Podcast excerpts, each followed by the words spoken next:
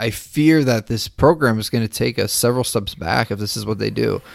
Welcome to the Sports Forecasters Podcast. Thank you for tuning in today. This podcast has been created not to dwell and over evaluate what has already happened in the sports world, but to predict and to forecast what has yet to come. From game picks to draft picks, and from trades to free agent signings, we will let you know what happens before it happens. Your hosts, Nick and Nate, will evaluate, study, and understand sports patterns, tendencies, and nuances to better prepare you on what to expect. Just like Weatherman, but way more accurate. So if you like to pick games or you simply just want to be in the know before anybody else, you are in the right place. Enjoy the show.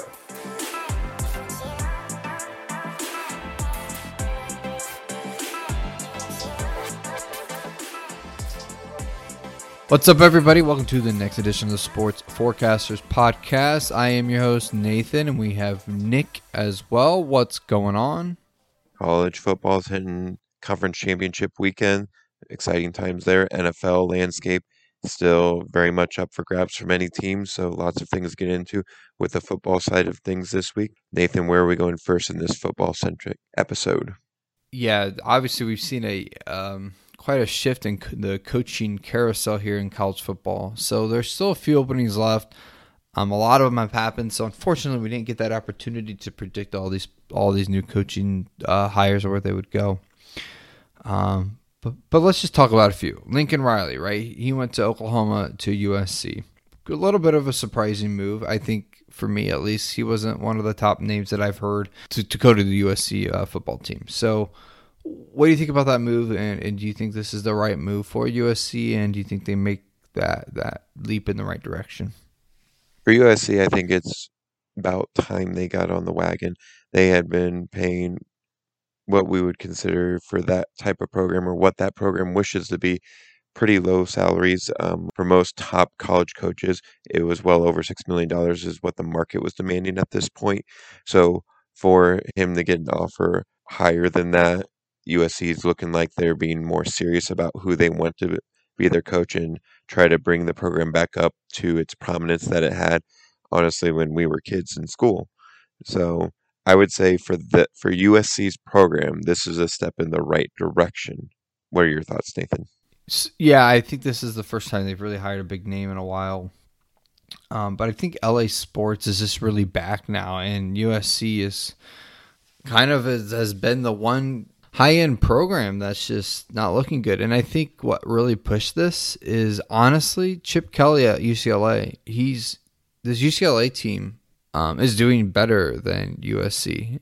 UCLA is a basketball school. USC is a football school, and to see your little brother in football just being outperform outperforming you is is a little of a bit of an embarrassment. And to to see how you know the Lakers just came off a championship recently. The Dodgers just came off a championship recently. Now you've got two NFL teams in LA that are both pretty good. Um so I think there's this pressure like USC you're going to get buried here. You mean you were the you were the you were the football face of Southern California forever you know. But now it's like, well, baseball program's doing better. We have both LA basketball teams are really good. Uh, now we got two LA professional football teams. UCLA is doing good, and I think it's like you guys, you know, you, we better do something or we're gonna get buried. I honestly think they they made the best move they could make um, to get the most high end high end coach, Lincoln Riley. I I think he's a more of a Pac-12 kind of guy for me and I don't think he's going to survive in what will be an Oklahoma team in the SEC. He he he's not fit for that, in my opinion. Um, he he seems more like a West Coast offensive kind of guy, and um, so I think he's in his I think he's in his element out there. So I think this will be good for him, and I really think USC will be back. They'll be top ten, top twenty program now. So that's my take. But I want to jump now to more of our area of the country, and um, Notre Dame's coach Brian Kelly went to LSU and I had my predictions for the new Notre Dame coach. The first, the most obvious one was Luke Fickell. Brian Kelly came from Cincinnati, went to Notre Dame. Now Luke Fickell, who's got a Cincinnati team looking like they're going to make the college football playoff, the first non-Big Five conference to do so. Um, it just made sense for him to go to Notre Dame, but there's a growing feeling inside the Notre Dame um, organization that the defensive coordinator Freeman is going to take over, and I'm I'm a little. I'll, I'll let's let's hear your thoughts first on this before I give you my input. The big thing was that Brian Kelly was turning over his staff to get younger coordinators in there to vibe with the guys and everything like that. And Freeman is definitely younger in terms of coaching ranks, only at 35 years old. But from to be the head coach, I think is quite the jump up. But I think that was more of a move of um, we kind of thought this was going to happen, but we didn't think it was going to happen now. And they didn't, they went and retained their staff that had been performing so well down this final stretch. So they went for something new. I don't know that it's the best move for Notre Dame as a program. I hope he does well. I hope he has prominence in it. Just for him being 35 years old, really his first year on the staff, it doesn't have a good resume that shows that he'll have a long term success at Notre Dame. So for me, I'm kind of pessimistic in his long term outlook, but I think short term they'll rally behind him here in these next this next bowl game, or if they make the playoffs, maybe in that first game they'll look decent. Doesn't mean they'll win because depends where they're seated. But I think Freeman will be a good short term answer, but for the long term, I don't. We'll have to see how he develops, but I'm thinking it will not be the long term answer for Notre Dame. What are your thoughts, Nathan? This was a bit of a surprise departure for Brian Kelly. And as you said, he has the young coordinators, but I don't think I don't think they, there was in Brian Kelly admitted this. I had no plans to leave Notre Dame this year, so so he's these young coordinators. So it looks like the the defense coordinator is going to take over, but like if he had no plans to leave this year, he he had no he didn't do anything to to let's say prepare that next head coach if it's going to come from within the house. You know, so it's like the Coach K situation, right? Jon Scheyer is his top assistant, and he gets to sit along Coach K and and and do that transition together, right? And so I don't I don't see Duke taking a step back next year when Coach K's gone because they've made those proper steps to um to to make that transition flawless. But this, when you just leave abruptly, and the and the players are a little shocked by it, um, I think it's really difficult to recover from that. And in my opinion, here is so if, if I think this the players I've heard that the players there's just this growing support for the defense coordinator to be the next head coach, and that's why he's kind of the front line candidate. But to me, I think this is a, just an emotional move. Like Brian Kelly moved abruptly. Um, some players are upset, some players are shocked, whatever. You know, especially like you talked about the timing right before the bowl game. I mean, we they're like we could. I mean, we're ranked five. I mean, we could be in this playoff. You know, like what if Oklahoma State loses a Big Twelve championship? We're we're in. You know, um. So I, I I think this is just an emotional hire if they hired this defensive coordinator because of the shock that came from Brian Kelly leaving and there there was no succession plan there. There's no transition plan there to make this a successful transition between head coach and defense coordinator. Um, and I think this is really really bad for the program if they do this because I don't know anything about this defense coordinator. I don't know how what kind of coaching experience he has. On top of the fact that there's no transition period, there's no there's no uh, help helping hit it off. So I, I fear that this program is going to take us several steps back if this is what they do. Um, they need to hire, just bring in a new guy in, and that's shown success. I know what knows what to do. That knows the recruiting area, and Luke Fickell's the most obvious choice. You know, Matt Campbell, Iowa State is is I think a second good choice, but Luke Fickell's the most obvious choice. And but I think their feelings are involved right now. I think they should just like wait a while to let the feelings kind of get away. It's like, okay, your girlfriend just broke up with you, right? Don't rebound and get all in your feelings. Like just just take some time off and really think about this carefully. So that's my fear with Notre Dame. This is a feely hire and not a legit. We've thought this through hire. So, anyways, let's now jump to the NFL. The MVP race is one of the most um, mysterious ones I think I've I've ever seen. Um, by this point, you typically have one or two guys that are like clear favorites, and it's just like okay, who's gonna outperform the other in the last couple few weeks here to win um, the MVP? But this year is just completely different, and every time you think someone's you know oh has the best odds to win it, they they come out and lay an egg for the next two weeks, and so or, they get hurt. Um, so Nick, where do you see the NFL MVP going to at this point?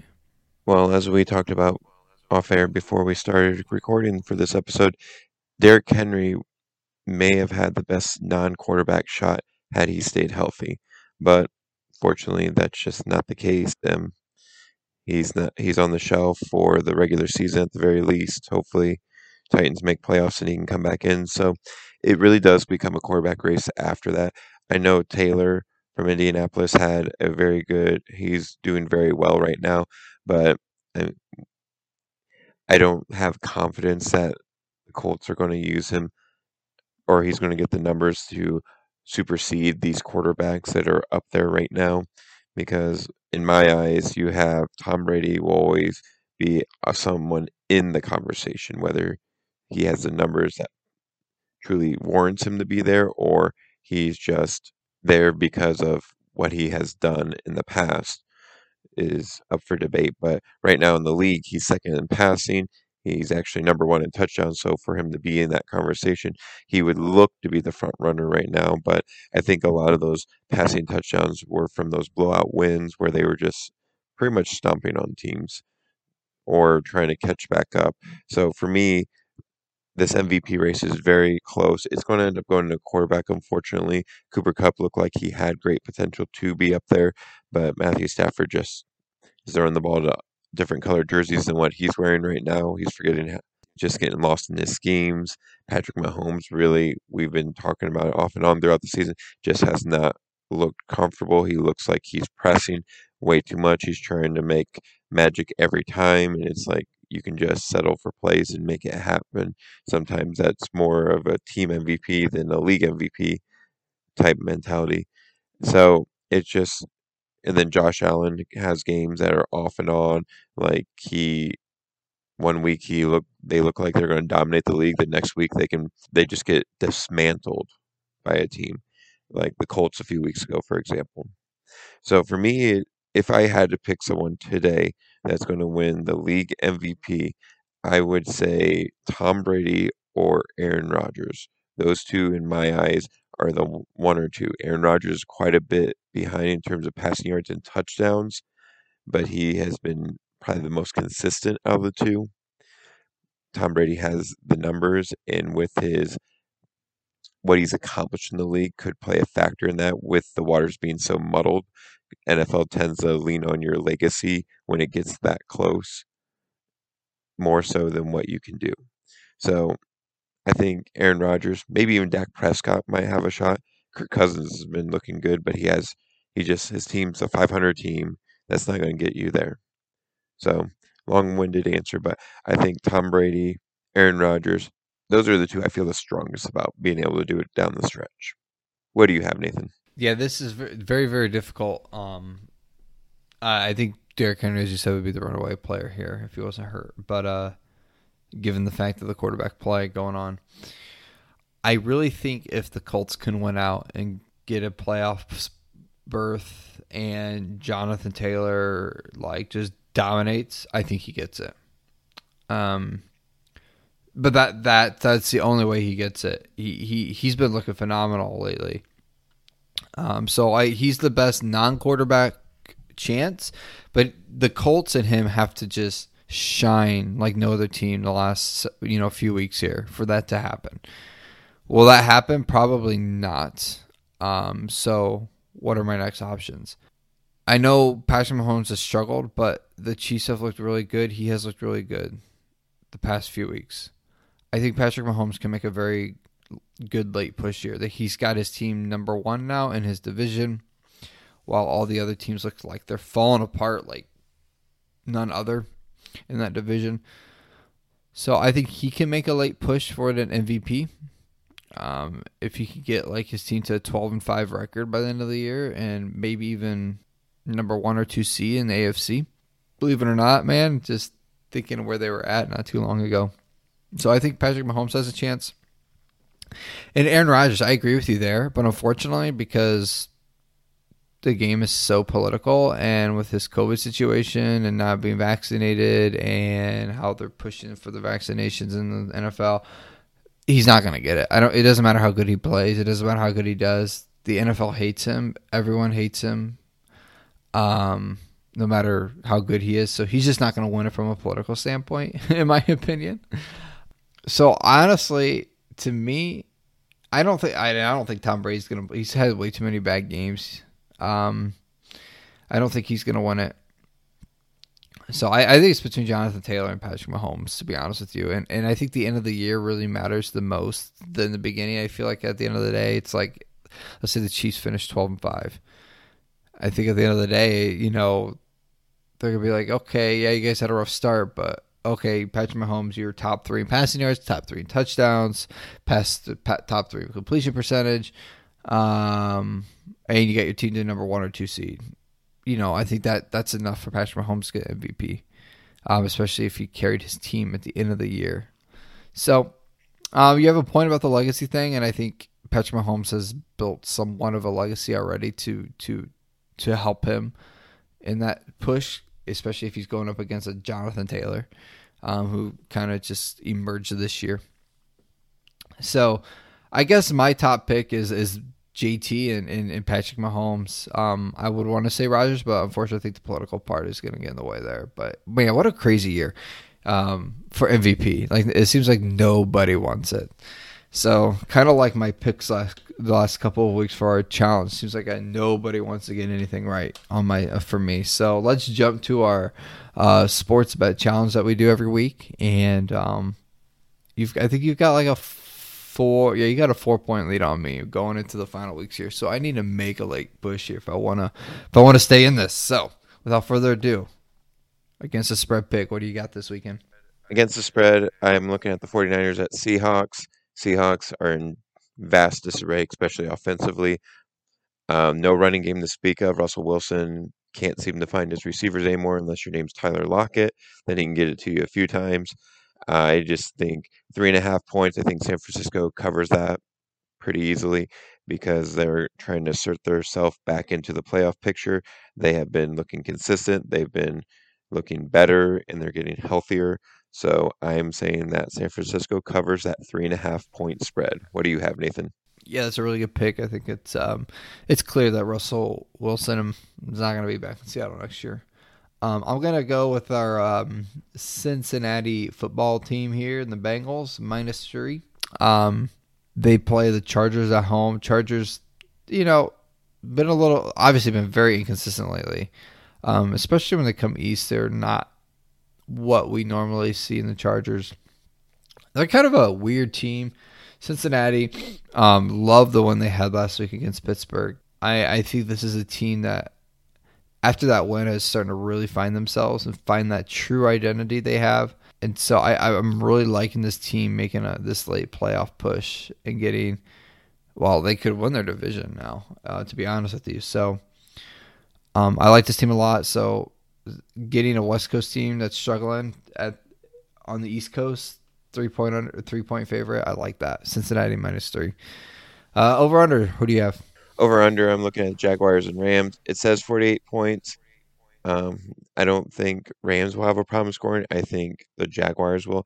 As of late, they've had trouble getting just over 14 points in most of their games. So I'm going the 48 points. If I thought Jaguars could pull their share, I would say over on the 48, but I'm going to say under. I just think the Rams will shut them down.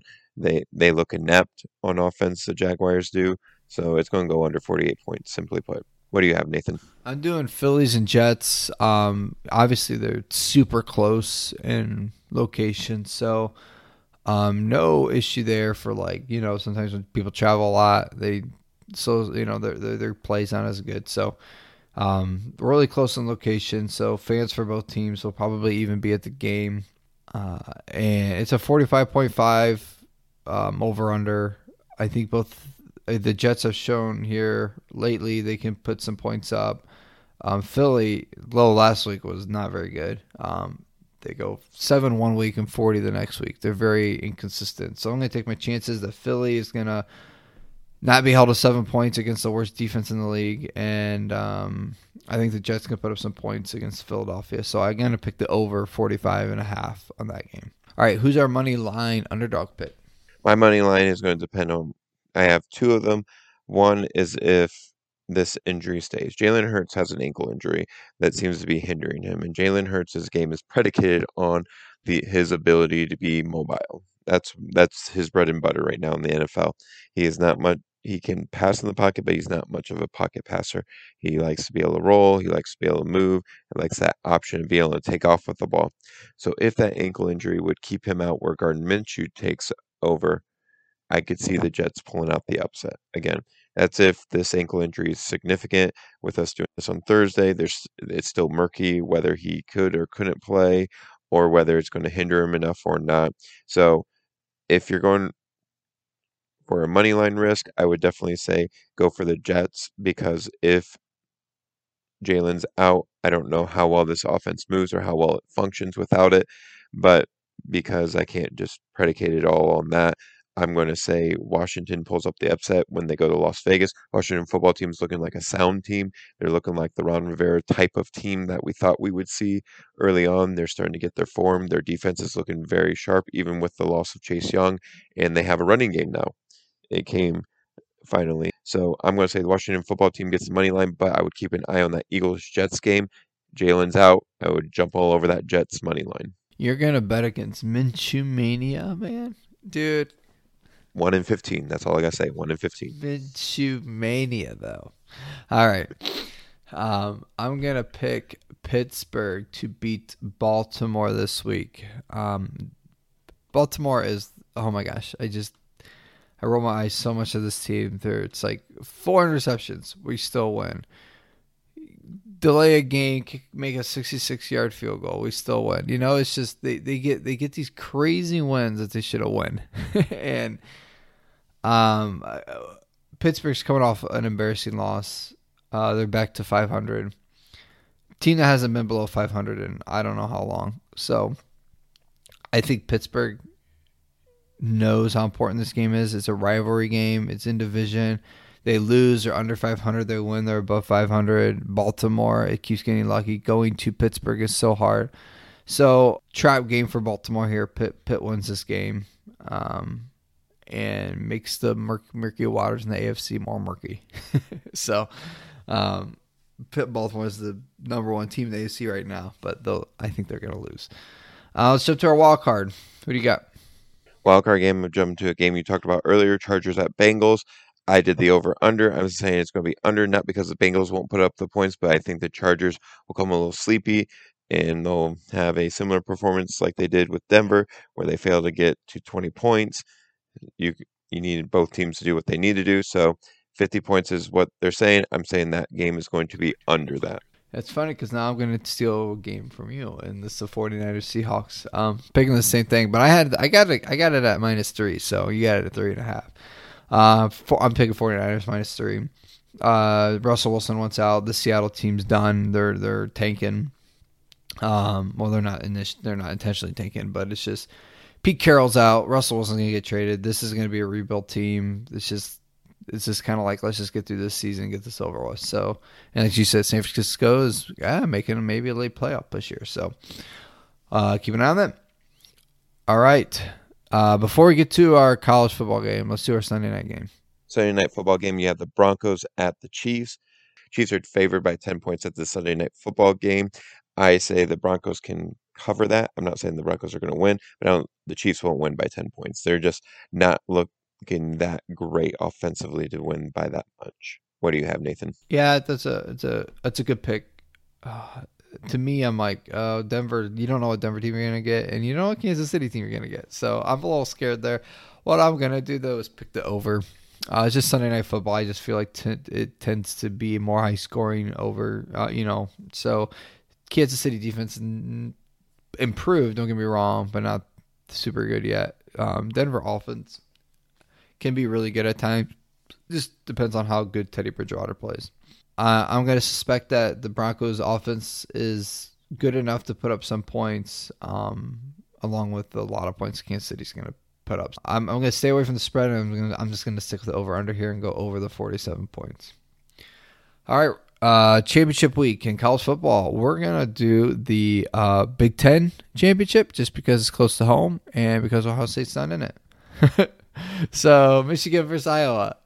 Who do you got? Michigan versus Iowa. The game itself, um, two physical teams. One that actually has an offense. The other one we thought maybe could piece together an offense, but has not. Michigan looked very dominant in what they wanted to do against Ohio State. They enforced their will. They just pounded at the ball, pound the ball at Ohio State, which was the recipe they needed to be successful. Iowa, quite honestly, since their Penn State win, has just been up and down and all over the place in the Big Ten. Quite honestly, I, this is the year I wish the Big Ten would go by your best, the best records in the conference and just put the two best teams here instead of having two sides of it like the Big 12 does. But that's not what they do. They have Michigan versus Iowa. And quite honestly, I think Michigan's going to win, but I don't think they win by 11 points. I think Iowa keeps it close just because of that physical defense. They just keep things close. I'm not feeling super confident about the over and under. I I have 40 under around 43 and a half, so not sure the game can get up that high just because Mich- Iowa will not put up points. Michigan will pound the ball. Iowa will want to pound the ball. So I think Michigan fails to get the 11 points they need over Iowa, but I think they win. What do you have, Nathan? I'm going to do the over under here. I don't like the the big spread that they have for this game. Um, Michigan will win, but uh, Iowa just really hangs into games a lot. They really like to slow it down. Um, I do think it's going to be over the 43 and a half though. Um, the Michigan offense looks really good, especially that that uh, that run game. I know Iowa's defense is pretty good, so uh, it's not going to be like the Ohio State game where they put up like 42 points. But I think both of these offenses will be able to do enough here to to put up the uh, plenty of points to oh, surpass this 43 and a half. I'm surprised it's this low. I thought it would be more like 47, 48 range in the over under. Um, so th- that's just very low for a college championship game. So I'm I'm I think this is a an easier pick for me to pick the over the 43 and a half than um, than the spread in this game. It'll tell a lot about the college playoff picture. That game, the Big 12, SEC, who who will remain on top, who will fall below the ranks of the top four. We'll have to tell. Also, Cincinnati also has to hold serve because they don't have a cupcake matchup in Houston. So this weekend will be very interesting for the college football playoffs. A lot of questions will finally be answered of who these top four could be, or who will they attempt to sneak in for that fourth pick if everyone holds serve. With that being said, that is going to put a wrap on our episode. Thank you so much for tuning in to today. We have been the Sports Forecasters. You've been listening to Nathan Singer. I'm Nick Alvarez, and we'll see you next time.